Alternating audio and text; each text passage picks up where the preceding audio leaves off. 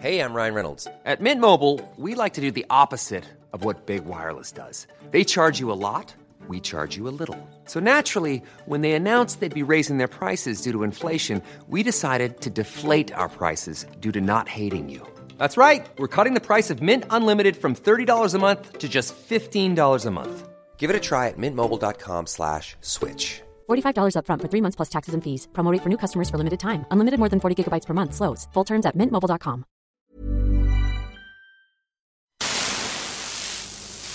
En este momento estás conectando con Rock 101. Historia pura en el Heraldo Radio.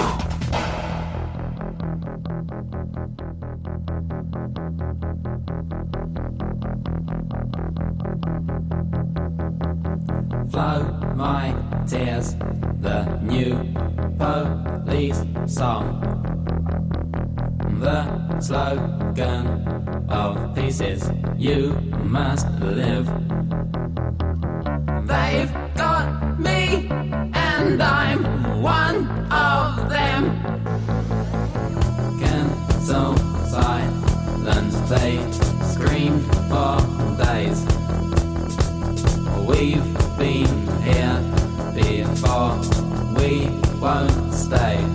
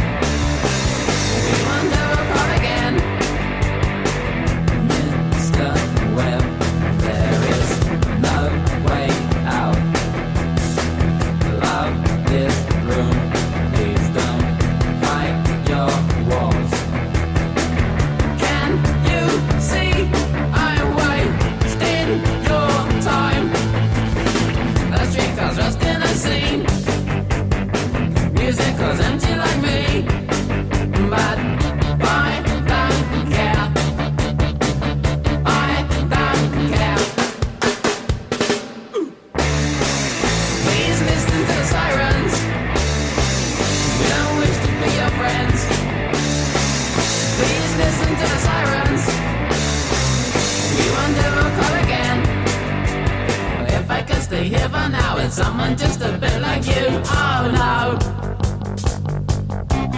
Maybe I would dream again of someone just a bit like you, I suppose so. Station boys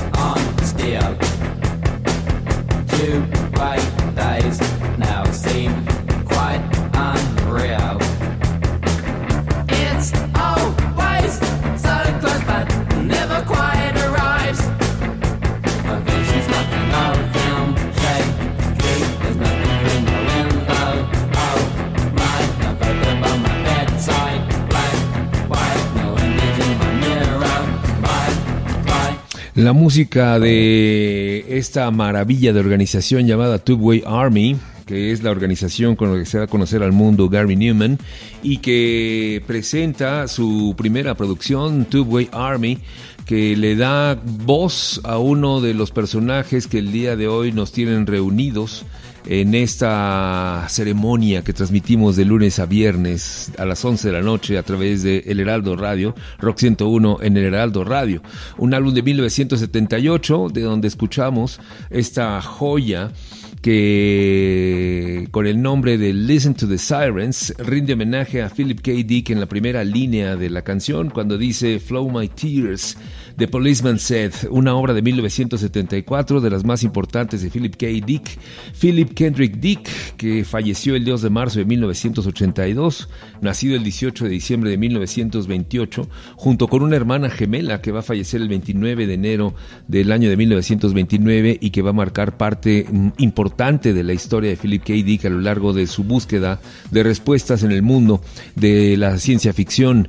Un personaje que le va a llamar el Ghost Sister y que va a estar presente a lo largo de sus obras, que van a comenzar a darse a conocer a partir del año de 1956, cuando comienza a escribir para revistas de ciencia ficción y posteriormente sus novelas que aparecerán en la década de los 60s y los 70s. De precisamente esa inspiración de su hermana, de la hermana Jane que fallece, eh, seis semanas únicamente después del nacimiento de ambos dos, ocurre lo que una banda en 1987 le va a llamar esquizofrenia, que va a dirigirlo toda su vida a Philip K. Dick, que lo va a llevar inclusive a un intento de suicidio en la década de los 70s y que es consecuencia de un abuso permanente de anfetaminas y otras sustancias, siempre en la exploración espiritual de otros mundos. Precisamente, mm, Sonic Youth en 1987 publica un álbum llamado Sister, todo inspirado en esta idea de Philip K. Dick y su hermana fantasma Jane. Una canción que abre el álbum de nombre Esquizofrenia, originalmente se iba a llamar Sister, pero termina llamándose Esquizofrenia por considerar que es un título más apropiado en este homenaje que hace la gran banda Sonic Youth a esta historia de distopías fantásticas que cada vez nos alcanzan más en la realidad del siglo XXI.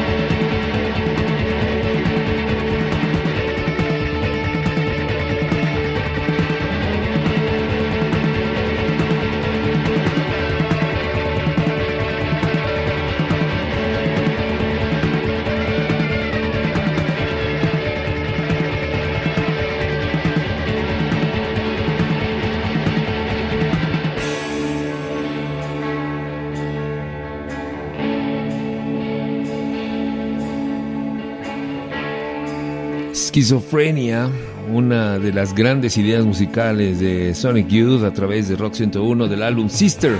Sister, nombre específicamente dedicado a Philip K. Dick por su Ghost Sister Jane, en este día que es el aniversario de su fallecimiento en 1982. Un personaje que va a convertirse literalmente en el siglo XXI casi casi en escritor costumbrista por su visión extraordinaria de un futuro al cual cada día nos acercamos más de manera peligrosa. Están en Rock 101, en el Heraldo Radio, lunes a viernes 11 de la noche a través de aquí 98.5 y toda la cadena del Heraldo Media Group. Esto es el colectivo Rock 101. Y aquí está con nosotros en esta noche de miércoles José Carlos Martínez. ¿Cómo estás, Luis Gerardo? Buenas noches, auditorio, buenas noches. Pues sí, hoy es un miércoles movidito, muchos temas. Quizá sea un buen momento para hablar de el compact disc, ¿no? Este formato para almacenar y reproducir música que en 1976 fue creado o empezado a crearse por Philips y por Sony, por estas grandes empresas de tecnología, de música y de muchas cosas.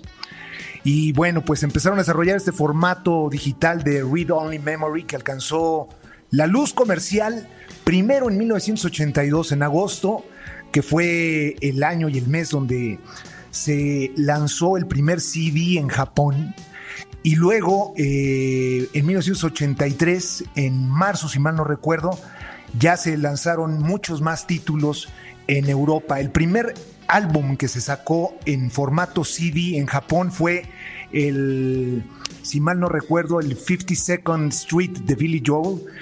Y en Europa, la CBS Records eh, puso a disposición del mercado eh, europeo occidental y de Estados Unidos 16 títulos. En 1985, Luis Gerardo, David Bowie se convirtió en el primer artista en lograr que todo su catálogo completo estuviera disponible en este formato de compact disc.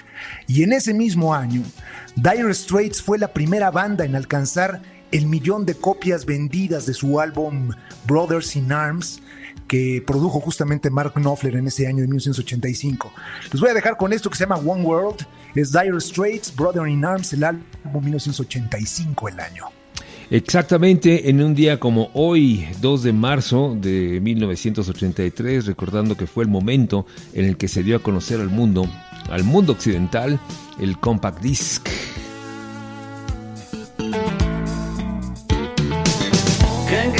Sleeves for my records. Can't get no laces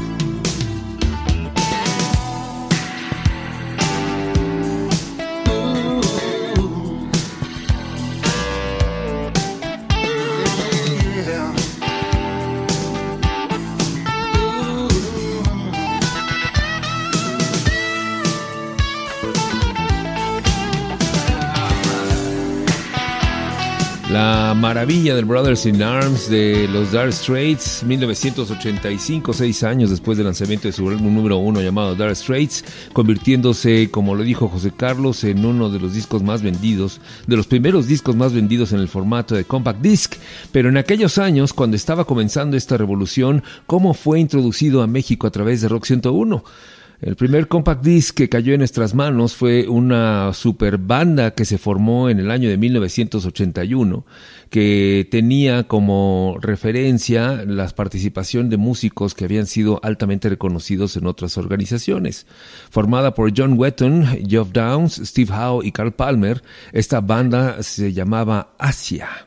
Y ese disco, que fue el primer compact disc que cayó en nuestras manos, por ahí de finales de 1983, principios de 1984, inclusive previo al lanzamiento de Rock 101, lo transmitimos de manera directa al aire con la observación de que era el primer compact disc que se estaba escuchando con una fidelidad distinta a través de Rock 101 por primera vez en México. Y esto fue lo que escuchamos en ese momento.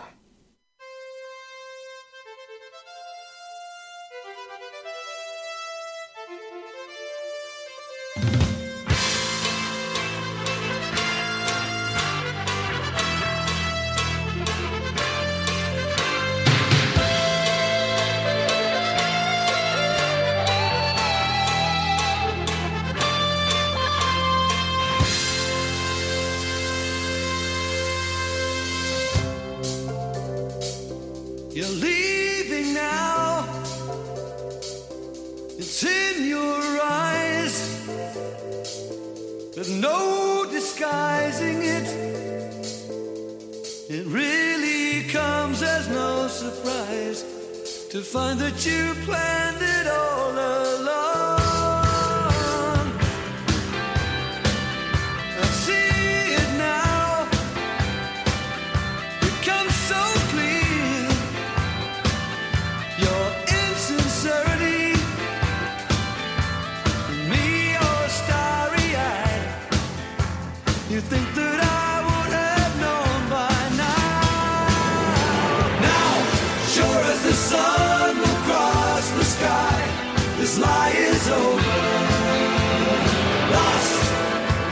see.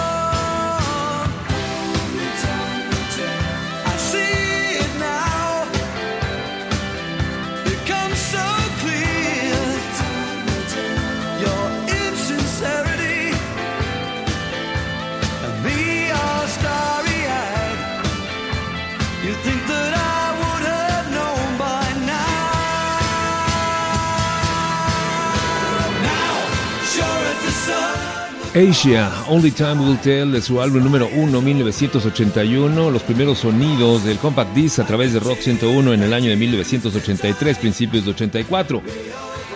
Philip K. Dick, fallecido el 2 de marzo de 1982, para que todo mundo tengamos más referencia al respecto, es el creador de historias fantásticas como Do Androids, Dream of Electric Sheep, una obra que se va a convertir eventualmente en una película llamada Blade Runner y que va a ser estrenada lamentablemente cuatro meses después del fallecimiento de Philip K. Dick en el año de 1982, una obra de 1968. Ubik de 1969 que va a servir como título para obras de música electrónica, sobre todo de un músico llamado Timo Mas, que dice que sus sonidos los centra en esta idea de la ciencia ficción de parte de Philip K. Dick. Flow My Tears de Policeman Said de 1974, así como las historias cortas Minority Report de 1956 que se va a convertir en película en el año 2002, We Can Remember It for Your Wholesale de 1966 que se va a convertir en el remake de Total Recall en 2012, en esa versión original de 1990 que es una maravilla a cargo de Arnold Schwarzenegger, y de Adjustment Team de 1954 que se va a convertir en la película de Adjustment Bureau de 2011. Esto es importante mencionarlo porque cuando escuchan ustedes todos los años de la creación de las obras de Philip K. Dick y la actualización que tiene en el mundo contemporáneo, nos damos cuenta de que tenía una visión sumamente alterada sobre la vida cotidiana y hacia dónde podía llevarnos la ciencia ficción, que después va a ser retomada en series como Black Mirror, altamente inspirados en la obra de Philip K. Dick. Su más reciente trabajo para nuevas generaciones fue eh, basado en una obra de 1962 llamada The Man in the High Castle, que se va a convertir en una serie de televisión en el año 2015, una obra publicada en el año de 1962. Y dentro de sus últimas novelas está una llamada Valis, V-A-L-I-S, que es una obra que resume sus experiencias. Millions of people have lost weight with personalized plans from Noom, like Evan, who can't stand salads and still lost 50 pounds. Salads, generally, for most people, are the easy button, right? For me, that wasn't an option. I never really was a salad guy. That's just not who I am. But Noom worked for me. Get your personalized plan today at Noom.com. Real Noom user compensated to provide their story. In four weeks, the typical Noom user can expect to lose one to two pounds per week. Individual results may vary. como explorador de nuevas religiones y nuevas formas de creer en la vida y en la afterlife, en la vida después de la vida, en la vida después de la muerte.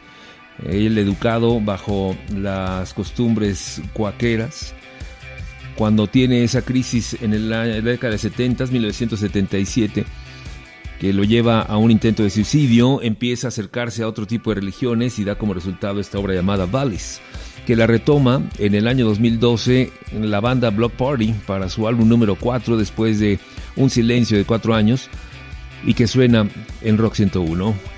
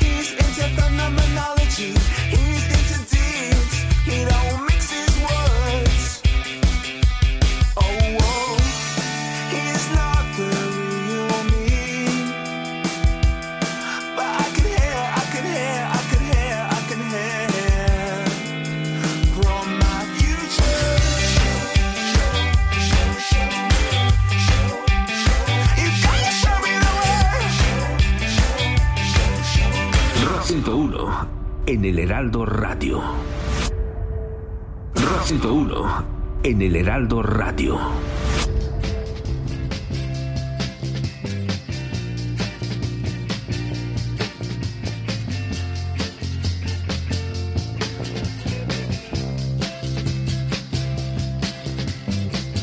Jenny said when she was just five years old, there was nothing happening at all.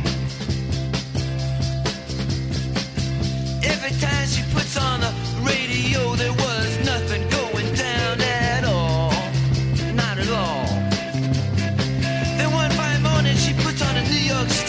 You know, she don't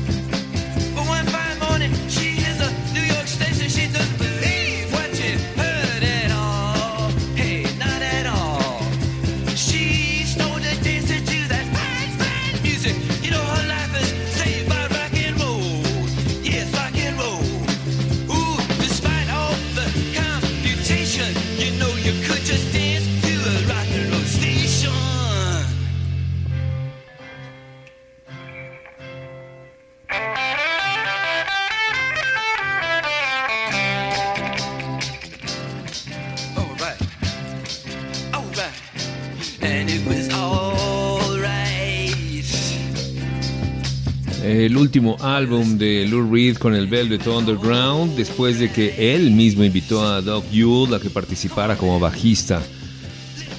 Y después retomaría o trataría de retomar el lugar de Lou Reed, o por, supuesto imposible de lograrlo. El álbum Loaded en 1970, unos meses antes de que decidiera renunciar al Velvet Underground, iniciar su carrera solista.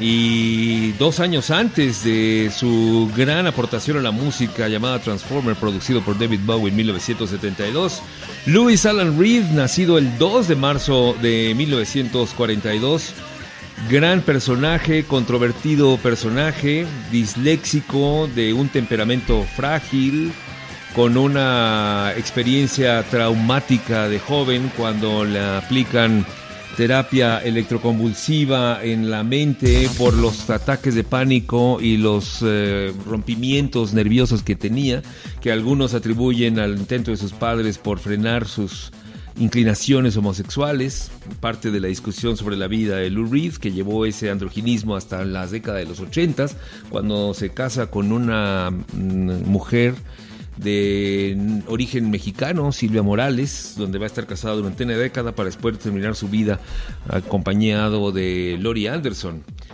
José Carlos Martínez, Pues ya lo dices muy bien, este, como Anthony de Curtis, que a mi juicio es uno de los biógrafos más importantes de Lou Reed, lo comenta, pues eh, siempre como que la histeria, ¿no? Parece ser un sello distintivo de los artistas que, que despliegan cierta genialidad que los desmarca del resto. Y pues es el caso de, de Lou Reed, ¿no? Que efectivamente en los 60s, pues toda esta afición que él tenía por la experimentación con, con sustancias psicotrópicas, esta inclinación que campeaba entre la homosexualidad químicamente pura y la bisexualidad experimental, pues lo pusieron a él en una posición muy importante porque además eh, su talento como poeta, su gran eh, sensibilidad musical, su acercamiento con su arte art rock al arte pop de Andy Warhol y todo el movimiento que él representaba, pues le dieron un sex appeal muy interesante a la obra de, de, de Lou Reed de los 60s y todo eso se ve cristalizado en su álbum debut, ¿no? En The Velvet Underground Nico con esta Krista Pafgen, la musa, la musa de Federico Fellini este, haciendo una obra verdaderamente fuera de serie, dejando constancia de que él es uno de los grandes pivotes que dejan constancia de la evolución del rock and roll ahí en 1967, en las, en las épocas finales de los, de los años 60, ¿no, Luis Gerardo? Sí, efectivamente, uno de los grandes poetas, provocadores y diseñadores de la vanguardia en la música contemporánea. Rock 101, sonido total. Muy buenas noches, Rock 101, Heraldo Radio. Un día como hoy, pero de 1983, está formalizado como el lanzamiento mundial del disco compacto. En algunos países llegó unos meses antes, pero fue importante el cambio porque hizo que muchos tiraran, votaran o vendieran sus colecciones de vinilos para después arrepentirse. Porque obviamente el sentimiento de descelofanear un vinilo o un disco compacto no es el mismo, mucho menos con la experiencia a la hora de escucharlo en casa. Ya en un coche seguimos usando CDs, obviamente, o directo al teléfono de manera digital. El boom en México fue a final de la década de los años 80. El disco más vendido a nivel mundial es el Greatest Hits o Grandes Éxitos de The Eagles con 38 millones de copias. El primer CD editado en la historia fue el de ABBA de ese disco llamado The Visitors con el que no pasó absolutamente nada. Recuerdo también aquí en México una campaña de una tienda departamental para comprar CDs, pero no recuerdo la tienda que la ofertaba. Me refiero a Disco Compactibilízate. ¿Ustedes la recuerdan? Eso quiere decir que estaba bien hecha la campaña, pero no empoderaba o posicionaba a la tienda. En lo personal, hoy que es cumpleaños también de Lou Reed, les debo de comentar que la primera banda sonora que tuve en disco compacto fue Trainspotting, en donde viene Perfect Day. Y mi primer disco que recuerdo haber comprado fue precisamente durante el boom de Guns N' Roses con este disco doble. En el caso mío fue Use Your Illusion número uno de Guns N' Roses. De ahí esta versión a una canción escrita por Paul y Linda McCartney llamada Live and Let Die. ¿Cuál fue su primer disco compacto o cuál fue el último que recuerdan haber comprado ahora que casi todo es digital? Para Rock 101, Hugo Tenorio, el Twitter, Instagram y TikTok, arroba sonido total.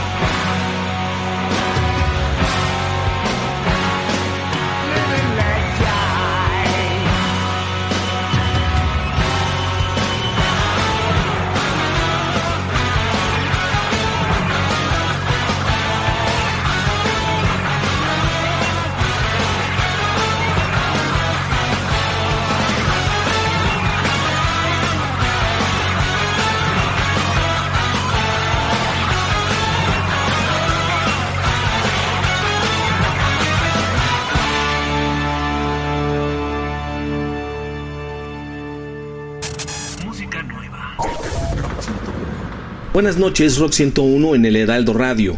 Holm es el proyecto solista de Mikkel Holm Silger, líder de la banda danesa Jung, con quienes ha lanzado cuatro álbums en la última década. Holm ha lanzado sencillos desde 2016 y el 28 de enero lanzó su álbum debut titulado Why Don't You Dance. Liberándose del sonido del grupo Jung, ya como solista, Holm puede explorar nuevas melodías e ideas en su álbum debut.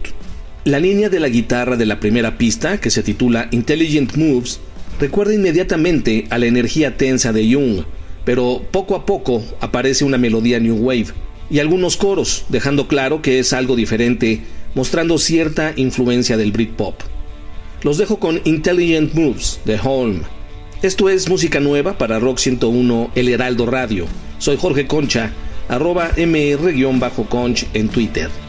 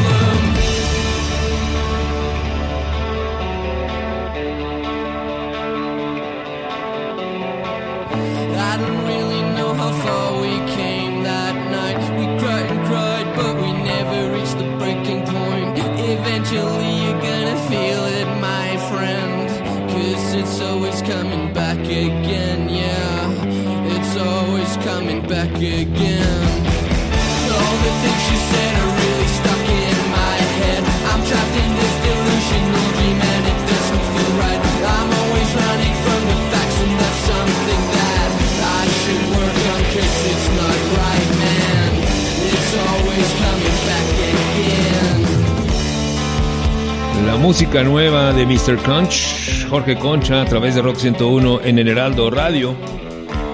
Esta noche, conmemorando el lanzamiento del Compact Disc, el fallecimiento de Philip K. Dick y el nacimiento de Louis Alan Reed el 2 de marzo de 1942 y que falleció el 27 de octubre del 2013, solamente cinco meses después de haber recibido un trasplante de cáncer, como consecuencia de una serie de complicaciones entre cáncer del hígado, diabetes, hepatitis C y una vida dedicada al rock and roll.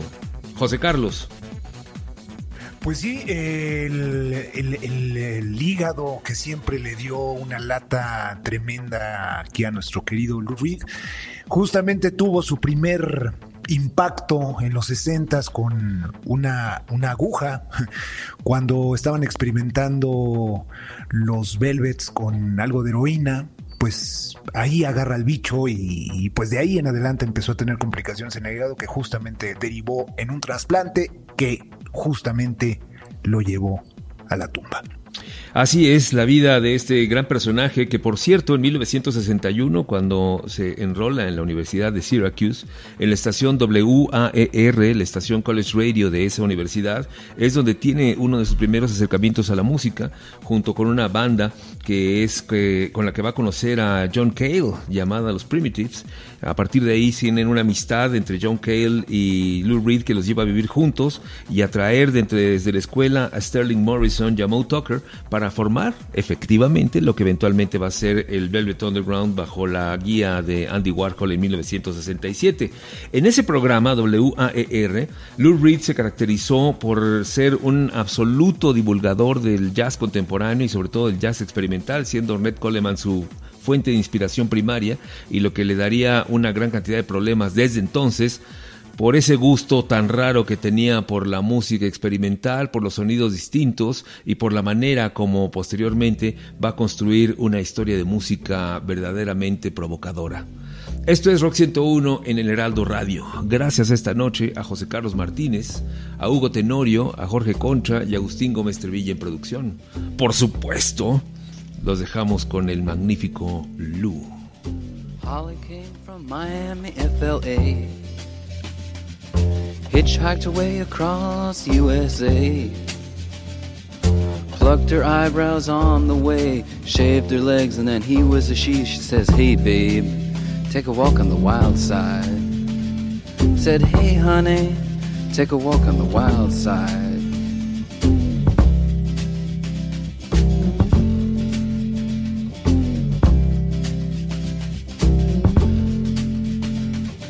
Candy came from out on the island. In the back room, she was everybody's darling. But she never lost her head, even when she was given head. She says, Hey, babe, take a walk on the wild side. Said, Hey, babe, take a walk on the wild side.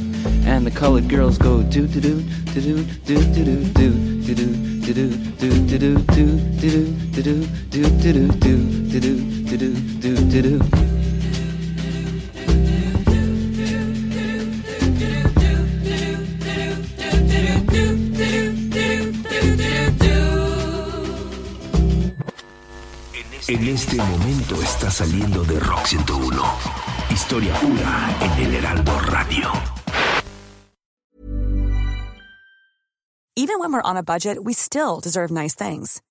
Quince is a place to scoop up stunning high-end goods for 50 to 80% less than similar brands.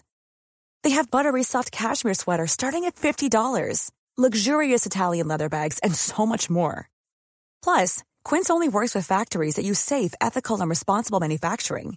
Get the high-end goods you'll love without the high price tag with Quince. Go to quince.com slash style for free shipping and 365-day returns.